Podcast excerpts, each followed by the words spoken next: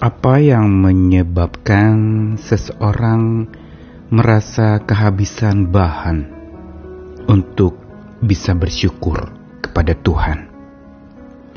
Salah satunya adalah karena merasa bahwa ya sudah, semua memang sudah terjadi begitu saja, dan tidak perlulah mengucap syukur, toh memang itu sudah tugasnya Tuhan menolong saya. Dan ya saya berterima kasih lah, tapi tidak perlu panjang lebar. Cukup bilang terima kasih. Atau ada juga yang merasa sulit mencari bahan untuk ucapan syukur karena sempit dan dangkalnya kesadaran diri. Kesadaran akan besarnya perbuatan Tuhan dan kesadaran akan betapa dalamnya pikiran-pikiran Tuhan tentang manusia ciptaannya dan secara pribadi orang-orang percaya yang mengikutinya. Di sini kita bisa melihat betapa justru cara berpikir yang sempit membuat memang kita akan menjadi sulit untuk bersyukur. Tapi cara pandang dan kesadaran yang makin luas itu akan membuat kita makin luas pula untuk bersyukur. Karena bahkan hal-hal kecil pun kita sadari itu adalah perbuatan tangan Tuhan. Dan bagaimana kita bisa hidup sampai hari ini itu juga ada di dalam rancangan Tuhan. Dan untuk itulah maka seharusnya kita tidak pernah habis untuk mengucap syukur karena tidak pernah habis bahan-bahan untuk kita syukuri. Saya Nikolas Kurniawan menemani lagi di dalam Sabda Tuhan. Hari ini dari Mazmur pasal 92 ayat yang kedua dan yang keenam adalah baik untuk menyanyikan syukur kepada Tuhan dan untuk menyanyikan mazmur bagi namanya yang maha tinggi. Betapa besarnya pekerjaan-pekerjaanmu ya Tuhan dan sangat dalamnya rancangan-rancanganmu. Lalu saya tambahkan ayat yang ketujuh, orang bodoh tidak akan mengetahui dan orang bebal tidak akan mengerti hal itu. Mazmur 92 ini disebut Mazmur Sabat karena dinyanyikan untuk hari Sabat, yaitu hari perhentian seseorang dari segala pekerjaannya, untuk beristirahat sejenak dan melihat bagaimana karya Tuhan yang sudah berlangsung sebagaimana Tuhan menjadikan hari terakhir dalam masa penciptaannya untuk beristirahat dan menguduskan ciptaan yang dia sudah kerjakan. Begitu pula nyanyian sabat adalah sebuah nyanyian di mana kita melihat ke belakang akan apa yang sudah Tuhan kerjakan. Nah, di sinilah sebenarnya cara berpikir kita yang dalam akan melihat bahwa apa yang Tuhan kerjakan itu sesungguhnya tidak sesederhana yang kita pikirkan.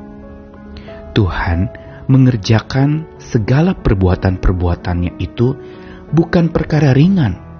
Itu adalah sesuatu yang sungguh berbobot. Apa yang Tuhan kerjakan di dalam hidup orang percaya itu bukan perkara kecil.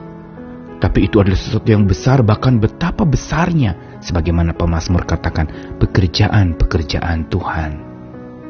Dan Mazmur 92 ini memang diawali dalam ayat 2 tadi adalah baik untuk bersyukur kepada Tuhan, menyanyikan Mazmur bagi nama Tuhan.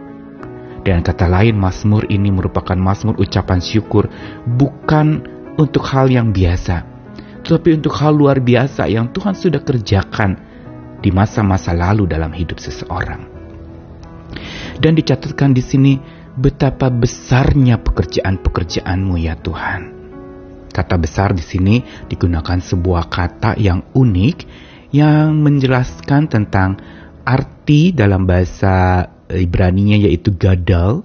Artinya adalah menjadi tambah besar, menjadi bertumbuh. Berarti bicara betapa besarnya pekerjaan Tuhan itu berarti pekerjaan Tuhan yang makin lama makin besar, makin lama makin terasa, makin lama makin teralami oleh orang percaya. Dan di sinilah arti besarnya pekerjaan Tuhan. Bukan bicara keuntungan yang besar buat kita yang menerimanya, bukan juga bicara besar hanya semata berkat yang kita terima, tetapi besar bahwa pekerjaan-pekerjaan Tuhan itu yang dia pernah kerjakan sekalipun di mata manusia itu hal biasa, tapi oleh Tuhan itu akan menjadi makin lama makin besar, makin lama makin berarti, makin lama makin bermakna untuk setiap orang yang mengalaminya. Begitu pula dikatakan betapa dalamnya rancangan-rancangan Tuhan. Dan kata rancangan di sini berarti pikiran-pikiran Tuhan. Yang berarti bahwa Pemazmur bersyukur bukan saja karena melihat betapa pekerjaan Tuhan yang makin lama makin bertumbuh, makin besar, makin terus berlipat kali ganda dia alami. Tetapi yang dia lihat juga ada betapa dalamnya pikiran Tuhan tentang dirinya. Betapa Tuhan terus memikirkannya. Betapa Tuhan terus menjaganya bahkan kita ada di dalam pikiran Tuhan kita ada di dalam satu proyek besar rancangan Tuhan untuk dunia ini. Bukan saja untuk kita pribadi, tapi untuk lingkaran kecil keluarga kita. Begitu juga untuk lingkaran lebih luas lagi, lebih besar lagi, dan makin besar lagi. Tuhan memikirkan kita begitu rupa dan luar biasa. Ini yang harusnya membuat kita berpikir sekaligus bersyukur. Bersyukur karena Tuhan memikirkan kita. Hanya sering kali kita tidak sadari kita mungkin hanya berpikir, kita mungkin hanya bertanya, apakah Tuhan ada, apakah Tuhan hadir, apakah Tuhan menolong. Tetapi pemazmur mau mengatakan, tidak habis-habisnya engkau memikirkanku sangat dalam rancanganmu tentang aku. Dan dikatakan ayat 7 tadi yang saya tambahkan dalam membaca tadi, orang bodoh tidak akan tahu, orang bebal tidak akan mengerti. Dengan kata lain perlu ada sebuah kebijaksanaan dan kepekaan yang dalam bahwa segala apa yang kita alami itu adalah sebuah pekerjaan Tuhan yang makin lama akan makin besar. Dan itu merupakan sebuah bagian dari rancangan Tuhan yang makin dalam kita selami, makin kita lihat dan menemukan permata mutiara yang bersinar luar biasa dalam rancangan Tuhan. Sekalipun mungkin hari ini kita masih bertanya dan belum tahu apa sih sebenarnya rancangan dan rencana Tuhan untuk hidup kita yang sedang mengalami kesusahan. Karenanya mari dengan mata iman, dengan hati yang tengada kepada Tuhan, berdoa dan mohon biar kesadaran kita akan besarnya perbuatan Tuhan, kesadaran kita akan dalamnya rancangan Tuhan atau pikiran-pikiran Tuhan tentang diri kita dan hidup kita itu makin membuat kita tidak pernah kehabisan bahan untuk tidak habis-habisnya bersyukur. Tuhan tidak habis-habisnya berkarya buat kita. Tuhan tidak habis-habisnya memikirkan kita. Karena itu, kita juga sepatutnya tidak habis-habisnya bersyukur kepada Tuhan. Karena bahan ucapan syukur kita tidak pernah habis. Tuhan mengasihi kita, terus selami sadari pekerjaan Tuhan yang ajaib di dalam hidup kita dan bersyukurlah. Amin.